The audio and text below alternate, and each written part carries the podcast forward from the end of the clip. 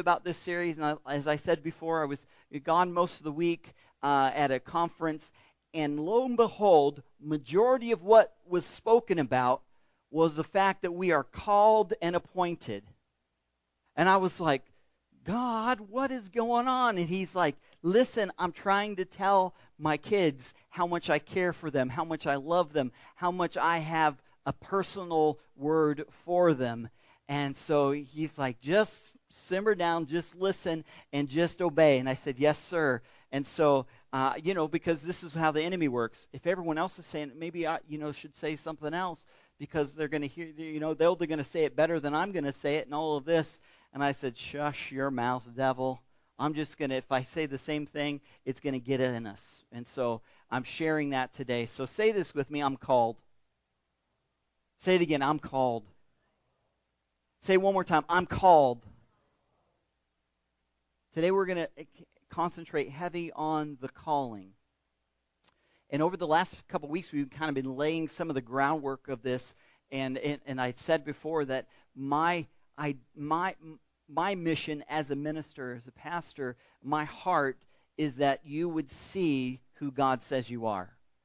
That, that's my deepest desire. I will always go in that direction and in that way because what I, I believe is if you can see as God sees you, then you'll be able to believe and do what God has called you to do. This is my mantra, if you will. This is what I believe because it's been it's happened in my life so many times where I begin to if I begin to doubt and begin to look at me, just Jason, I'm like, there's no way that I can do what you've called me to do. But you know what's cool about how God works? Is that God doesn't call the prepared, God prepares the called. And today, I am preparing to be prepared. How about you? How many are ready to be prepared by the King of Kings and the Lord of Lords today? Amen? We've been starting off with this scripture. I'm going to read it for you in second or first Peter chapter 2. First Peter chapter 2. This is kind of the foundational text. It says, But you are a chosen generation, a royal priesthood, a holy nation, his own appointed, that you may proclaim the praises of him who called you, say called, out of darkness and into his marvelous light. We've been looking at this call over the last couple of weeks, and one of the things that we started off with was that God had established who he was. I think it's important that God establishes who he is so that because why? Because sometimes the enemy will say, Who do you think you are? You're called. Who said you're called? And it begins to chip away at that foundation. And so, what I believe is that if we first get that foundation that God called me, God Himself called us. There's hundreds of scriptures throughout the Old and the New talking about the called. And, and so understand that we set the foundation that when we begin to, to look at God and glorify God and use Him as the foundation, then we can say, the, the man who called me can certainly back it. That is God. Does that make sense? Does that make sense to you over here? How about in here? Does this make sense to you? God has called you, and He sees that if we will take that foundation, understand. Someone asked me, just said, what, you know, what's called God called me to? I'm going to give you quick. It's not in your notes. If you want just a quick message to research, God has called you to salvation, God has called you to sanctification, and God has called you to be service. You can look at that and, and to, but, but what we're looking at as we're looking at today, see, we started off with the foundation. That's salvation. We are saved, we have salvation because of Christ in us, but it was God's desire, so much so that He loved you and me so much that He sent Jesus.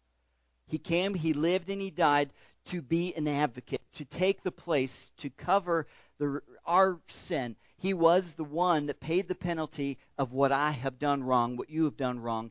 Jesus came, He lived, and He died, and He took on that so we could be saved. Praise God. And so God first calls us to salvation. Calls us? Yeah, sorry, everybody. Calls us to salvation. Now we're, we're kind of switched gears and we're looking at the sanctification part. That's the theological word for what we're teaching today. The sanctification part is kind of like the walking out part. Now, make no mistake, God, Jesus, when he gave his last breath, last breath he said, It is finished. And that is the truth. We're not trying to obtain salvation, that's done. All that we do now is we receive that gift that we couldn't pay for, but we surrender our lives. God says, if you will receive my son as your Lord and Savior, I will, I will commit you into your DNA as my child, and your name will be written in the Lamb's book of life. He gives that guarantee. Not only does he give us the guarantee of eternal life, but he also says he has come so that we may have life and have it abundantly here on earth as well. Can I get an amen? And so as we see this sanctification walk out, means that we have there is a process where we are taking the old man that's been buried, we are a new creation in Christ. The spirit has been reborn, but the soul is still screaming.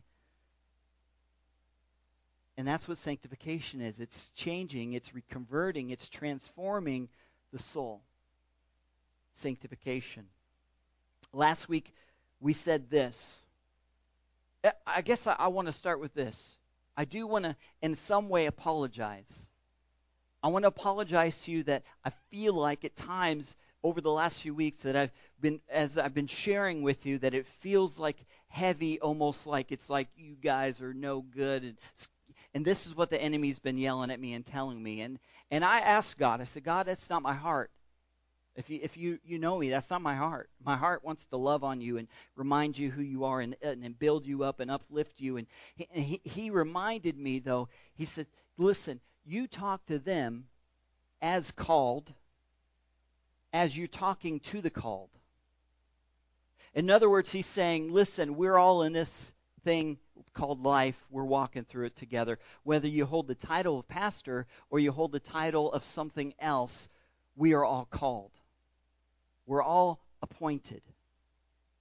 And what God showed me is if He ever begins to give an encouraging word, a word that would bring about something to stretch us, to, to, to sometimes feel like, oh, that hurts my soul, but it stretches us. He does it not because he's trying to, to bring harm to you, he's trying to build you up.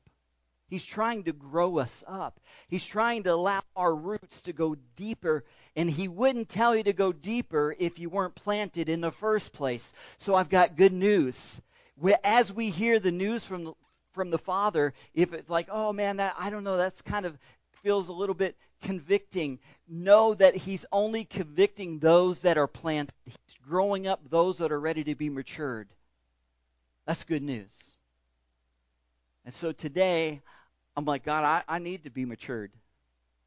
I, I need to get deeper. I need to, to, to understand you more. And what I've realized over the years is that I need him more today than I needed him yesterday. And I'll probably need him more tomorrow than I needed today. And I need a word from him. I need his his correction. Because his correction and his building up brings me to a better place brings us all to a better place. And so this is what the heart is in this series. And last week we talked about that God is more concerned as we're looking at what the, all of it. What am I supposed to do? God was more concerned about making sure we understood who we are and becoming the who that God has called us to be. Not just the the position that he said that you are raised with Christ, but that we would live a life worthy of that position that God would say to us, I'm holy, so be holy. And we talked about that that is the very heart meaning of a call. That the word hagios is the word, uh, not Haagen sorry for all those that like ice cream, hagios. That hagios is the word that means set apart, but it's holy. And so a call is to be holy. He called you to be holy, but He's equipped you because you're holy in Christ. He takes care of it all. We talked about that we have to be more concerned as we're looking about. I, I know I was like, God, I, what do you want me to do? What you want me to do? And He says, I want you to be who first. And so we talked about that. And I'm like, okay, God, I'm the who. And He says, okay, now what's your motive for what you're doing? And then we said last week that God cares more about the who than the do. And He absolutely looks at the why more than the what.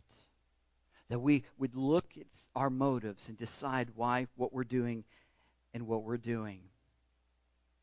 And this kind of leads us to our next move because what we can see is I feel like I give you a little bit of tidbit. You're like, I said, God, what am I supposed to do? Pastor, help me to know what I'm supposed to do. What's the direction and will of God for my life? And I gave you an eternal one. And, and I know for some of you are like, you know, that was great. Oh, that was good. But what do I do? And so I want to give you a little more practical maybe today on that, talking about really what we're asking is what's the will of God for my life? What's the direction that God wants to go? Because I believe that each one of you here and watching, I believe that you have you've you begin to believe some more strong than others, but you begin to believe that there's a call, but that also means that there must be a do, even though you're concerned about the who, because he says you're concerned about the why more than the what's. That means that it shows that we're supposed to be doing something, but what are we supposed to do? And so we walk through life and we're trying to make decisions. How many know that decisions are hard? Decisions are hard. I'll go as simple as this. I want to sit down and watch a movie. I pull up Netflix and I pull it up. I'm like, oh, yeah, I'm going to see a movie. I'm going to watch a movie. 1,400,000 movies. Um, which movie? Uh, I think I want an action movie or whatever, or I want a lovey-dovey movie. Said no guy ever. No. Anyway, anyway. And you look at, you pull up the the genre. Okay, I'll get yeah, let's get this one. All right.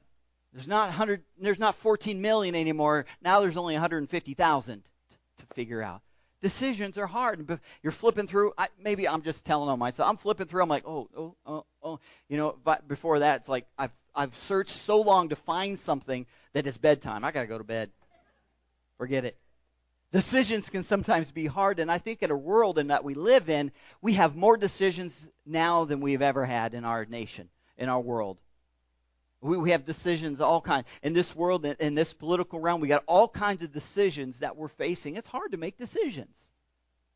And so I, I, I, was in that understanding and in that light, I want us to begin to, to ask God, how do we make decisions? And I want to, to look at this with me. We're going to look at Acts chapter 20 today. Acts chapter 20. And this is a story really about Paul. It's kind of Paul walking out a little bit. And I'll just give you a little context as you're turning there. Uh, that Paul was was talking about this very emotional decision that he was about ready to make. He, he's he's he's Paul is loved and he's he's currently finding himself in the, in in Ephesus, the church in Ephesus, and the people were his people. People were loving on him, taking care of him. They were taking what his words were and they were using them and applying them and doing them. And they're seeing great things. In fact, uh, uh, it talks about, it, you know, we know that uh, Paul got a little bit long winded. And uh, at one time he was preaching, and, and this young man was listening to me. He got kind of long winded and he, he fell asleep during the sermon. Anyone ever done that? Don't raise your hand and he's sitting on a windowsill and he falls asleep and he as he falls asleep he falls out of the windowsill in a two-story building falls to the ground and dies. That's it. No i'm just kidding. There's better. There's more. And so what he does is he paul says don't worry. He goes out he runs out. He throws it the bible says he throws himself on him. Praise your healing he says hey it's okay. No worries. He's alive. He's well and he, he just he, he just and he brings them back up and he continues on. And it says you would have thought he would have said, okay, maybe I should stop preaching for a little while. But it says he went on to preach to the rest into the next morning. So we're going to do that today. No, I'm just kidding. I'm just kidding. But we look and we can see that, that look at this that Paul is really having the time of his life in Ephesus. God's moving and doing. I'm not saying that he didn't face persecution and challenge. He did absolutely, but he's seeing the move. We read, we sang about that. He saw it was seeing the move, and so he's making this this kind of emotional decision. He felt at home, but he felt uh, that there was something happening, and so he calls. The, he, he has a prompt from the God to leave where he was to go somewhere else. He said, God's moving me on. And in Acts chapter 20, verse 22 and 24, we're going to see, I think, four steps, processes, if you will, that Paul uses that God helps to help make decisions and to help to move and to help to live and walk in that, that divine destiny, if you will, that, that walk in his will. And so if you're always wondering, how am I going to how am I going to walk in God's will? Listen to this these four steps. But before we do that, let's pray. Father, we love you and we praise you. I, I ask you, Father, right now that you would disconnect my brain from me and it would connect right to your spirit. That God, I would speak your words, that you would have me speak what you would have me speak, and that you would mute everything that I'm not supposed to say, and only that I would say. God, I thank you for your grace and the mercy that you've called us and you've equipped us in this moment, in this time, to be the, the either to be the speaker or the listener. But God, I thank you that you've called us all together for this purpose and this time and in this moment. And so, Father, we stand at attention. We stand, we sit at the edge of our seat listening to you, Father, that you might reveal yourself to us. Because, God, we need you. We need you this morning. So, Father, we love you and we praise you. We give you praise and glory. We lean into you now in Jesus' name. Everybody said, Amen. So Paul loves to minister in Ephesus. Hard decision. He calls his elders together, and there's this kind of this emotional farewell. And so we find ourselves in chapter 20, verse 22. I'm going to read for you through 24, and then we'll look at some steps that I believe that we can find within this passage of how we might learn to walk in the will of God. In verse 22, it says, And now compelled by the Spirit, I'm going to Jerusalem, not knowing what will happen to me there. Verse 23 I only know that in every city the Holy Spirit warns me that prison and hardships are facing me. However, I consider my life worth nothing to me. My only aim is to finish the race and complete the task the Lord Jesus has given me the task of testifying to the good news of God's grace. He says, uh, he says, I feel compelled by the Spirit. I'm going to go not knowing what's going to happen to me. If you're following your handout, the very first one, we'll jump right in. The first thing we see in verse 22 is now compelled by the Spirit that as we are being led in making decisions on whether or not God is speaking and leading or not, is that Paul says, listen, and now compelled by the Spirit. So, number one, it's the Spirit's prompting, is what we're looking for. We first want to keep our eyes open to the Spirit prompting. Now, this may seem like a mystery to you, and I just want to uh, describe a little bit. The word compelled by the Spirit the, is the Greek word deohonuma. Deohonuma. And deohonuma, if we were just to break it down, deoho means to be compelled, to be bound, to be wrapped. In, in, in reality, it, it's like a cord that's wrapping its way around you, and it, you're kind of held by another. Is that compelling? Some of you may have experienced this when you first received Christ. There was something in you that just had this. Ah, I'm compared. This, I'm compelled to say yes to Christ. There was this leading, this prompting. Now I'm going to get a little less spiritual because sometimes we over spiritualize. I want you to remind you that the flesh is also compelled. And I remember walking through the Mall of America. And I remember it wasn't, I was walking down minding my own business. And all of a sudden, the sweet, savory smell of cinnamon and icing and bread begin to permeate my every step. And it was in that that mm, I was like, it was funny because it went like this. I'm suddenly hungry for a, for a cinnamon roll. I think there's a Cinnabon around the corner. I was compelled by the aroma. Has anyone ever been compelled by aroma before? I was told I was told uh, several years ago that from a one of a uh, um, a realtor friend of ours said that they would always either bake fresh cookies in the house or fresh bread whenever they did an open house because it compelled them to say, "Ah, this is a good place." So, just a little side note: our realtors there. My two cents. But why? Because that compelling. So there's a compelling of the flesh, but God talks about this compelling, this this this denuma that he in the spirit of God in us that that will compel you. And so what I'm trying to say, I'm trying to bring that to your attention that you pay attention to the denua. To, to pay attention to that spirit compelling spirit that's drawing you. Listen to that. It be, be like it, it may be compel. You know what? I said earlier. You know, I'm just thinking about that person. I should call them. Call them. I, I was. I don't know. That person really heavy on my heart. I've been thinking about them a lot. Pray for them. That is the that that is the very meaning of de pneuma the compelling of the Spirit. It is God walking and talking and using you to help stand in the gap for someone.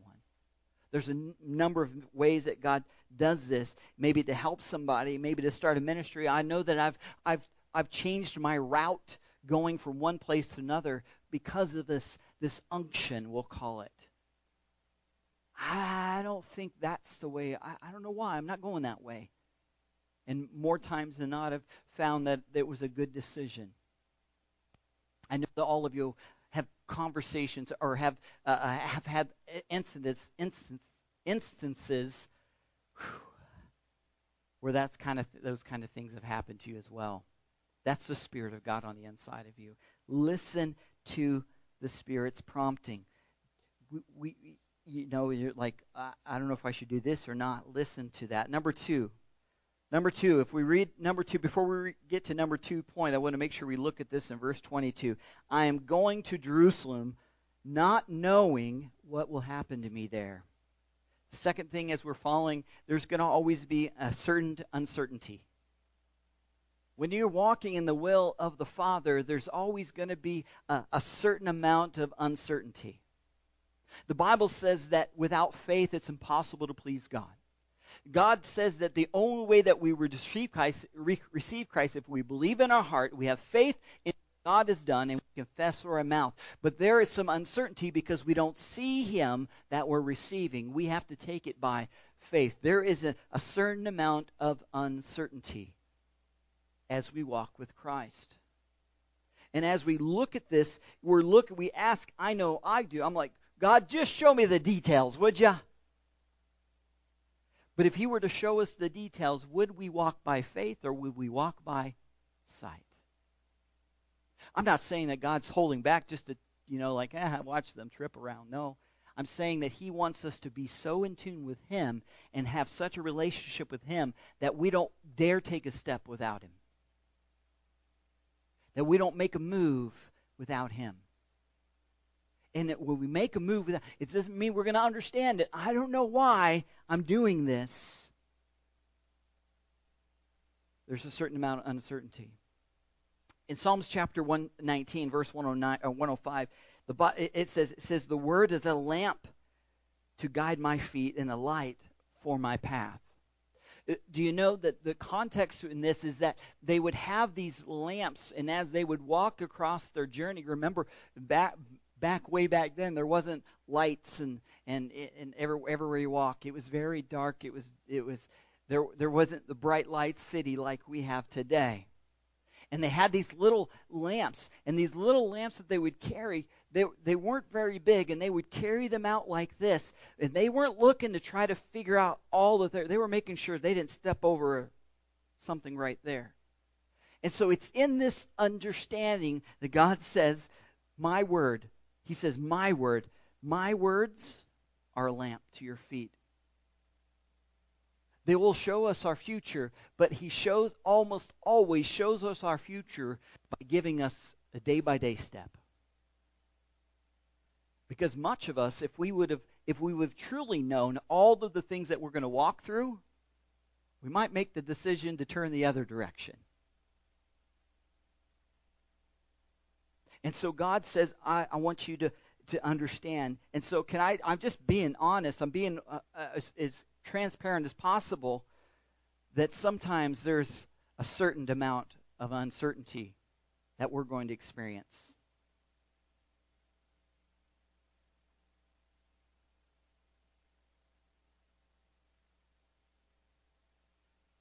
I know that if you're like me, I would prefer to have certainty all of the time. And that's why I believe God brought Christ into our lives, so that we could be certain of one thing for sure. And this is really what this series is about that we're called, and that we're appointed, and that He doesn't leave, He doesn't forsake, He doesn't just say good luck but he walks alongside us. Understand that there is a certain amount of uncertainty. And I think we've all experienced that firsthand in a whole different light in 2020. But again, I say, it doesn't mean that God turned his, was like, oops, I, I, I didn't see that coming. We didn't, but He has. And what the enemy meant for evil, God will turn for his good. There's going to be a certain amount of uncertainty. But know that God is always, always our certainty. Listen to him. Follow him. The third thing, the third thing is we look at the Spirit's prompting, the Spirit's uncertain, uh, the certain uncertainty. Verse 23 is I know that in every city the Holy Spirit warns me that prison and hardships are facing me. Number three, predictable resistance. We might experience some predictable resistance. I say predictable because, listen, the enemy, he's not a creator, he's a counterfeiter.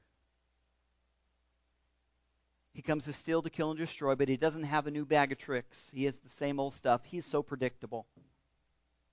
He's absolutely predictable that he wants to destroy, but he doesn't have it. He doesn't have the right. He can't destroy you. Can I remind you of that? Because you've been bought by the blood of Christ.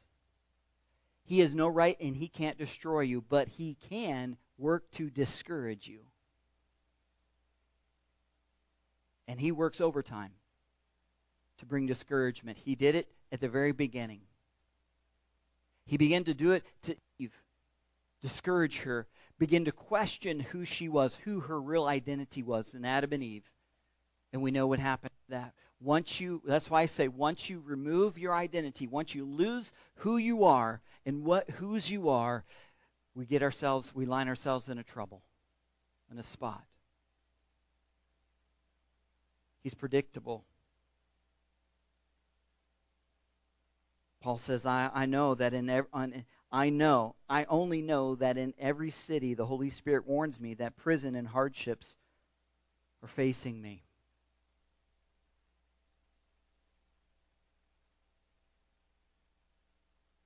And I, I think the Lord really spoke to me. He says, if you're not ready to, to face opposition, He was talking to me,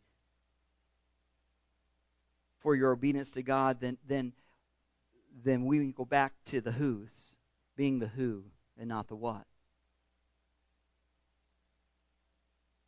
Now, I just want to give a little, uh, maybe a very quick testimony. Some of you have heard my story of how, um, as Jill said, we moved here. We had felt called. We lived in Phoenix, Arizona. No, uh, I wasn't, as Pastor Seller said, I was a chicken farmer I wasn't a chicken farmer. You'll have to ask him that story. But we were in Arizona and we were going, and God began to, to, to pull us and began to call. We had been working in ministry, youth ministry, kids ministry, and, and in a part-time form, and just kind of helping out and, and doing that. Uh, an amazing church, Life Church, uh, there in uh, in and in Phoenix, Scottsdale area, and God began to, to, to move, and so He began to. We make the decision. Long story short, we made the decision to leave Phoenix. But I just want to say this: I, we had a great job. Things were going well. Michelle had her own business, um, and, and I had a, a job we're doing well. And I went into, so we made the decision. And this is where that, that, that predictable resistance comes in. We made a decision. I went into to my boss and told them, "Hey, I'm ready. I, I I'm going to have to go. I, I've been I've been uh, I, I didn't say called because they wouldn't have understood that, but we feel like we're supposed to move to Colorado Springs. But before I had the opportunity to say those words, my boss says to me, Hey, I'm glad you called this meeting. I was like, Great, great, thanks. Yeah, good. Says, goes over the numbers. Hey, we're doing numbers are doing great. You're, you know what you're doing. I was working primarily in I was in the photography business, but I was in the sales end of it, uh, contract gaining contracts from schools and all that stuff. Anyway, things were going very well. It was profitable and things are going to it's so good. He goes, in fact, we're going to ch- switch up a little. We want to expand it. We want to get a little bigger, and so we're going to have you do that. We're going to hire some assistants, and you're going to get, but and we're going to double your salary. Predictable resistance. Now talk about making the decision. What? Did, did I? I'm sure I heard you wrong. Double? double. Okay. I wish I could say I was, you know, the mighty man of God. So, no, no. I was like, I got to go home and talk to my wife about this one. The truth of the matter is, my wife had already moved, had already started to move because school was starting in Colorado, so they were already gone. So I was like, I, I called her. I said, You're not going to believe this. I don't know what to do. I'm not sure. I felt the Spirit's prompting. I, I, I was like, man, I, I, I don't. There was a certain amount of uncertainty, but we felt that. But then there was this predictable resistance where God says, go, and the enemy says, yeah, but. Long story short, we made the decision to listen to God. We believe, I believe God spoke to me and said that no matter how much money, no much how many how much wealth, the enemy is a devourer. No matter if you're at this bracket or this bracket, if you don't live in my will, the enemy leaves a door for the open for the enemy to steal, kill, and destroy. I said, "Yes, sir. We're moving on." So I felt really good about this decision. I was like, "Hey, got through that one." Praise God, all right, we're good. We're in Colorado. We're doing good. We find we're looking for these houses. What we realize is these houses were twice as much as they were supposed to be. So we bought a house that was more than we should have afford, uh, we should have bought. It was way over our, our limit. We're like, oh, God's got it. Predictable resistance. We went to that particular house in that particular city because that's where we wanted to put our kids into school because it wasn't a Christian school which we'd always had our kids in, but it was a it was a charter school that was was was created by a bunch of pastors and leaders in, in churches throughout the area. So we're like, this is the next best thing. All right, cool. So we put them in, and not three months after school started, we get a notification that the school is closing. Predictable resistance. And all of the while, in the time that we were in Colorado, I was like, yeah, we're doing it. And it seemed like resistance after resistance after resistance. How many know that after you have a lot of resistance, you begin to question some things? And I began to look and I was like, man, what's going on? And I began to find resistance as, and this is what we often do, and this is why it's so important to catch this. We often claim that when we see resistance that it's a sign that we're out of God's will, but I would say that it might be an indication that you're going right down the path that God has for you and he's got greater in store if you'll just hold on. Now that's a lot easier to say on this side. And that's why I want you to hear this today. That as you begin to make decisions and listen to the will of God and follow after the will of God, and you feel that prompting, and you know that there's some uncertainty, know that there also will be predictable resistance.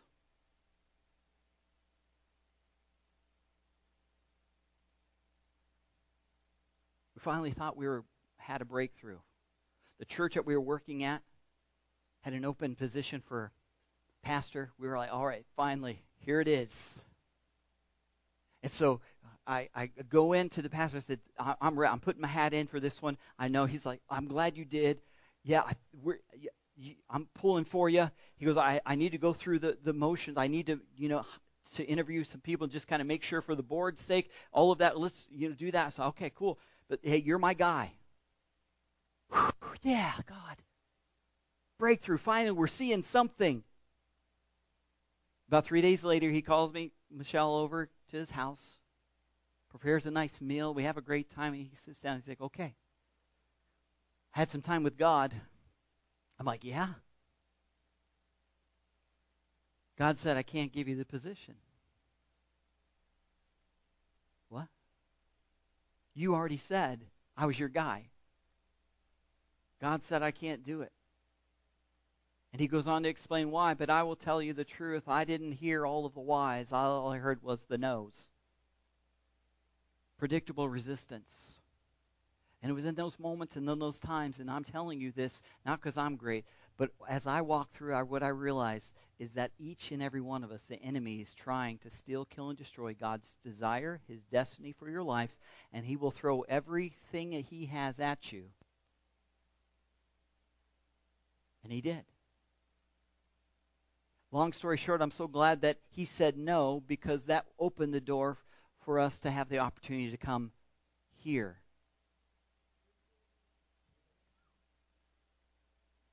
And for this moment in this time, I believe that God was preparing and equipping because he had called us. There was a predictable resistance, and when the enemy comes, they will try to stifle or stop what? I know the process is painful. I know that the, the process is a struggle. And quitting, I want to just say, quitting doesn't speed up the process. Persevering builds promise. So keep pushing through. You're going to have predictable resistance. The enemy comes but to steal, to kill, and destroy. But I have come that you may have life, Jesus says, and have it more abundant. Before we look at the final steps of this process tomorrow morning, I, I just want to look back at the life of Paul. If you don't know, Paul was Saul first.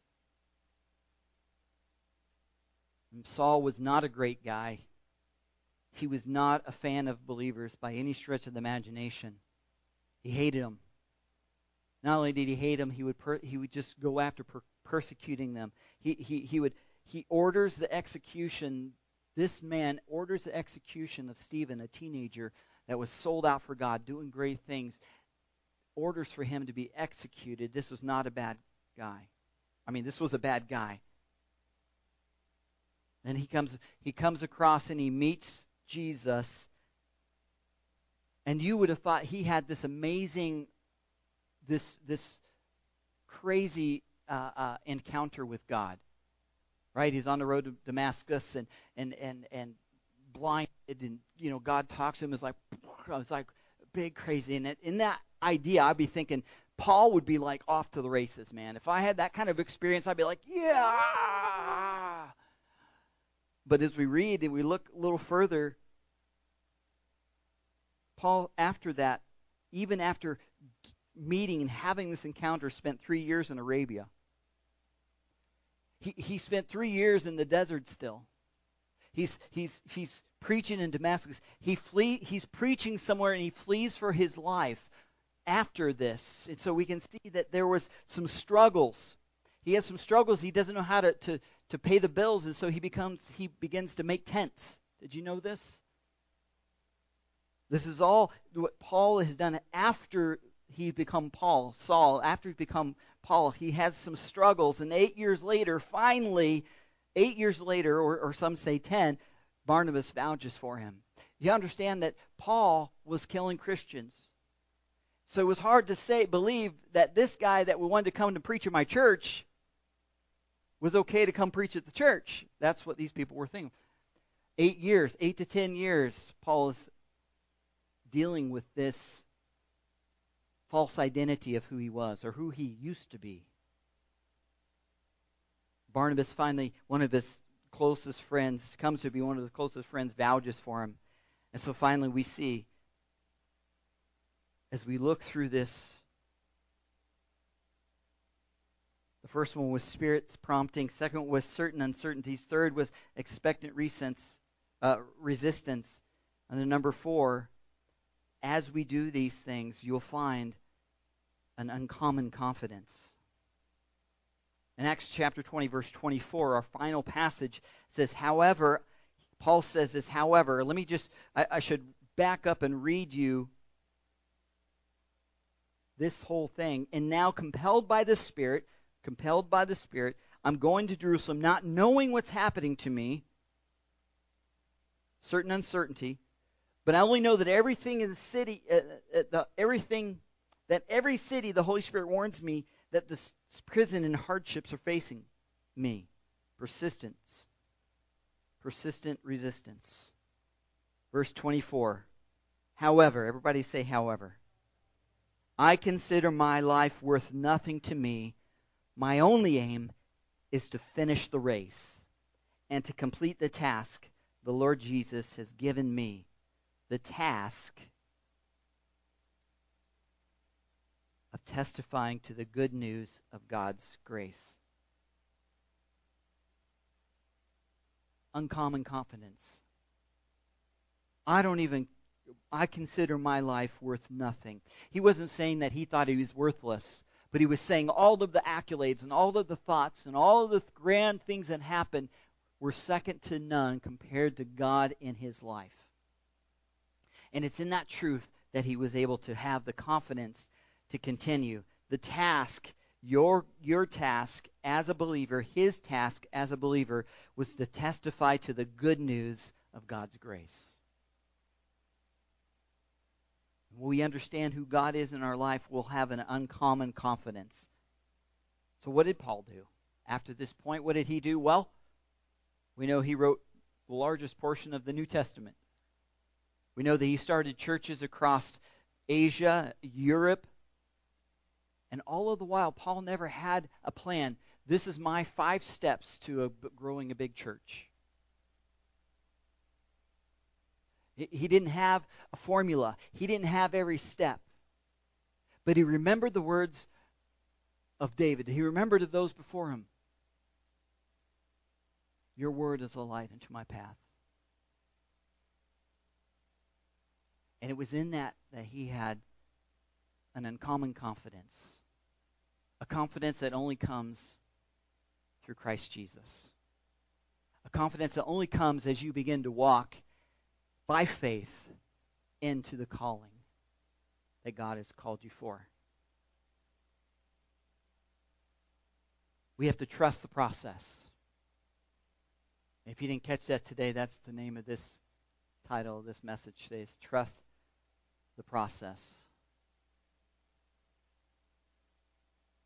The process doesn't always feel great, and it doesn't always look as we would think it would look.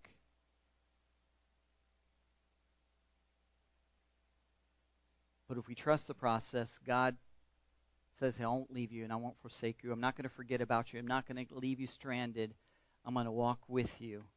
I'm going to carry you through. And I believe that would be the word of the Lord today because I know what I'm feeling, what I'm seeing, what I'm sensing is a lot of craziness.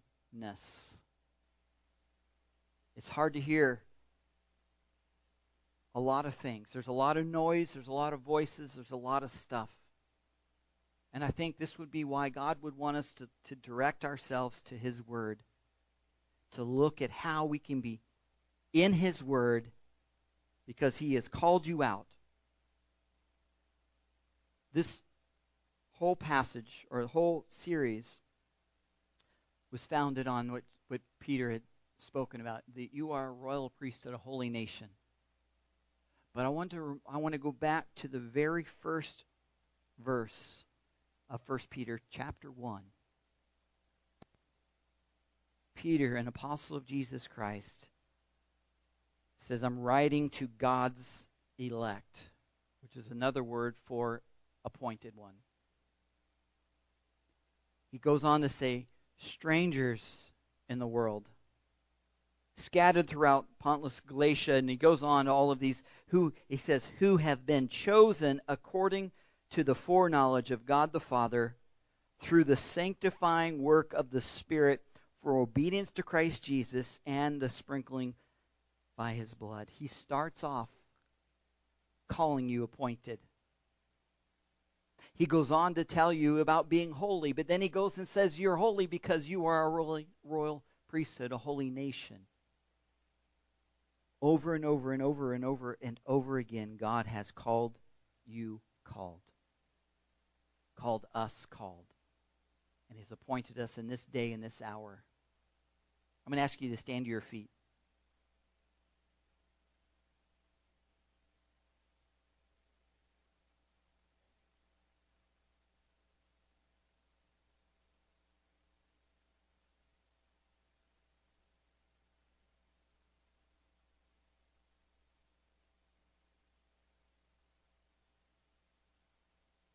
I don't know I don't know every story of everybody. I only know my own story. I don't know where you are right now in your walk with Christ. I don't know where you are in, you, in walking out the will of God in your life. I don't know any of those things. I can only speak for myself and where I am. I don't feel like I'm always in the right in the ultimately in the place that I to be in. Now I'm not saying that there's something wrong. I'm just saying that I, I just sense that there's always something more that God wants. I, I use the adage that I, I think God that we're kind of like rubber bands. Well, thank you so much for calling me a rubber band. The rubber band is only useful in it, it, to fulfill its purpose when it's stretched. A rubber band is just a rubber band. It won't do anything unless it's stretched to capacity it's only in that stretching that it holds things together, it fulfills its purpose. And that's in that mindset, that's where I say, I'm not ultimately where I want to be yet. I, I think we've seen and accomplished a lot of amazing things. But God's not done. We're not done. We're, we're still here. So there must be more. God is so amazing that if you're willing, He will move. And He'll do. And I know there's some of you say, I don't feel equipped. I don't feel like it. And this is why God was saying He wants us to remind ourselves we're called and we're appointed. You're not perfect. I'm not perfect. We're not perfect. But we are ready to be perfected.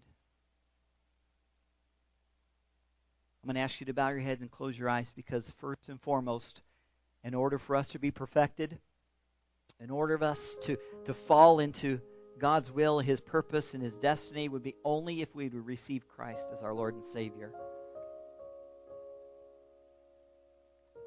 I don't want to assume that everyone here, just because we're in church, means that we've we've called on the name of Jesus to be our Lord and be our Savior. The Bible clearly says there's only one way to heaven. There's only one way to righteousness. There's only only one way to have relationship with God is through receiving of Christ Jesus. Receiving what? Receiving His grace, His mercy, receiving that understanding that we were sinners. And He came and He lived and He died to take the sin away if we would give it to Him. That may be you today. You're like, you know what? I'm not where I'm supposed to be. I want to start with salvation. God has called me to salvation. I pray that today, if you don't have not prayed that prayer or confessed that confession, that we do it today. Whether you're here or you're watching online, I'm going to ask you to repeat this with me because we can't leave here today without knowing that we know that we know.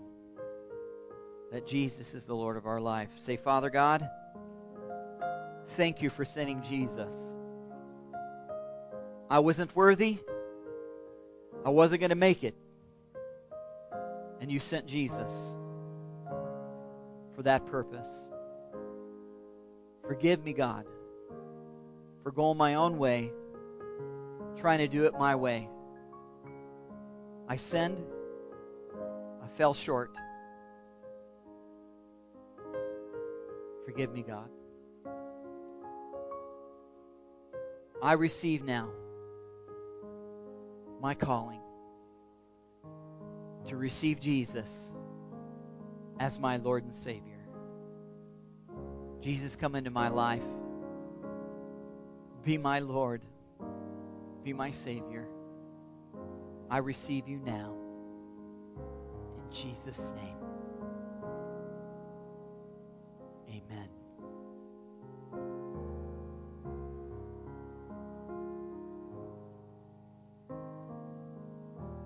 Just pause for a moment because I wanted to listen. I wanted to hear. The Bible says all heaven rejoices. I just wanted to hear the cheers. Someone's life was transformed and renewed by the power and possibility of God. And now I pray by the power of God, the promise of a Holy Spirit. I thank you, Father, that you, the moment we said yes to you, you took your residence in us. You deposited the very power of Christ in us. Father, we lean on that. We need that comforter.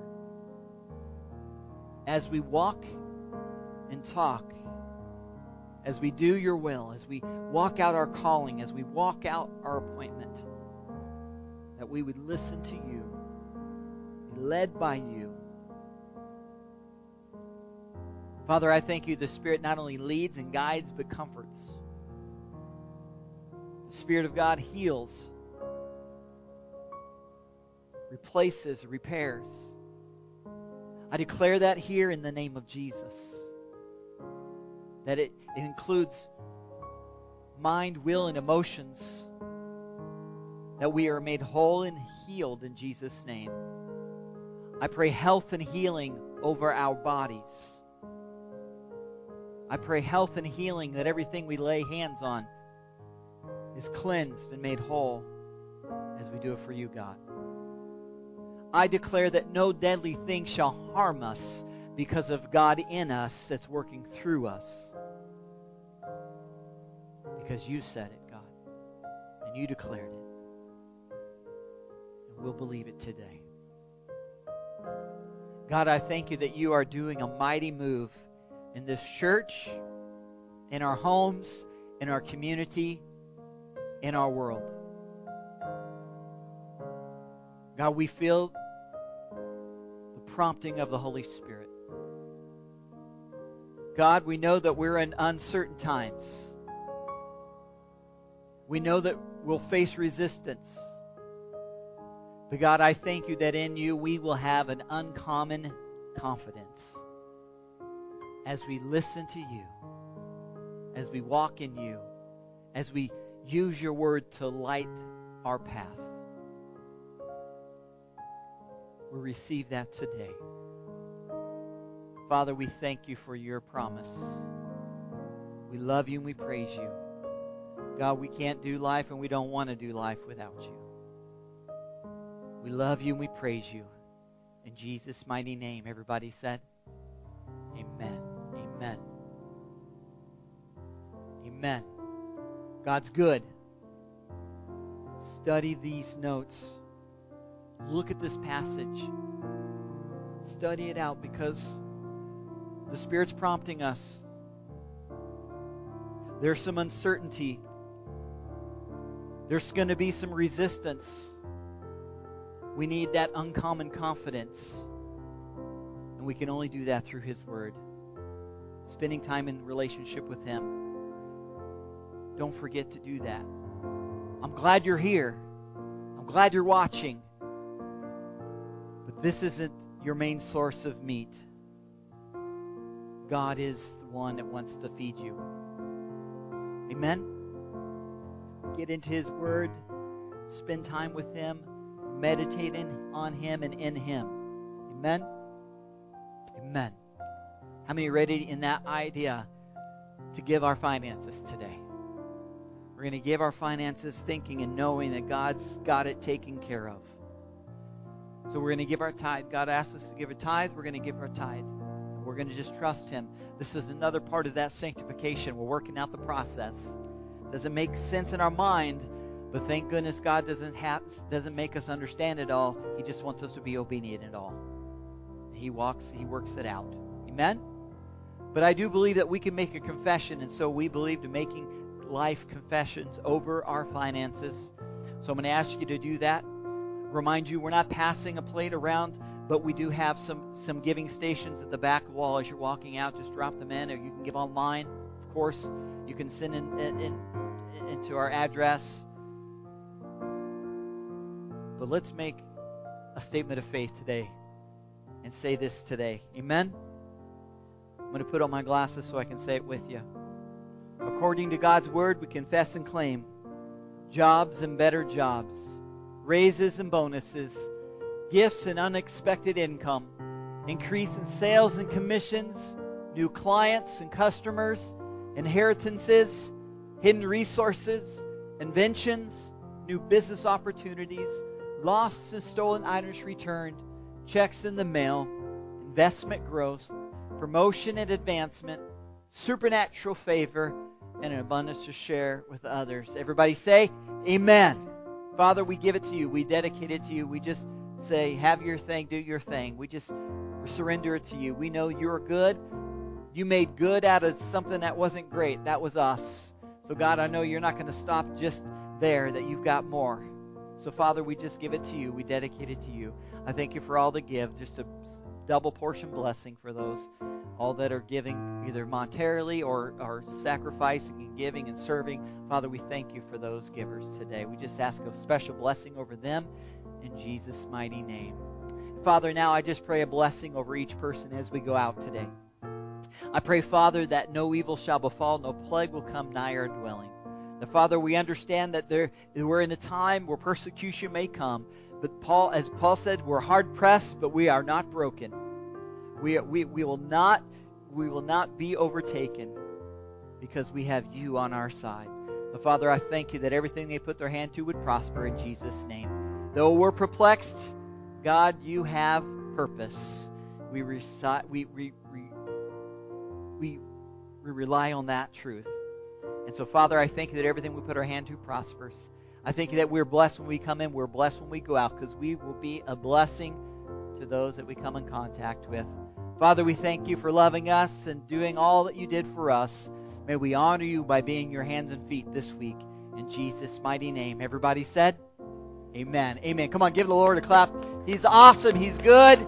Come on, cheer him on. He's good. May. Amen. Amen. Amen. Well, God bless you. Hope to see you next week. Bring friends and family. And meanwhile, God bless you. We'll see you next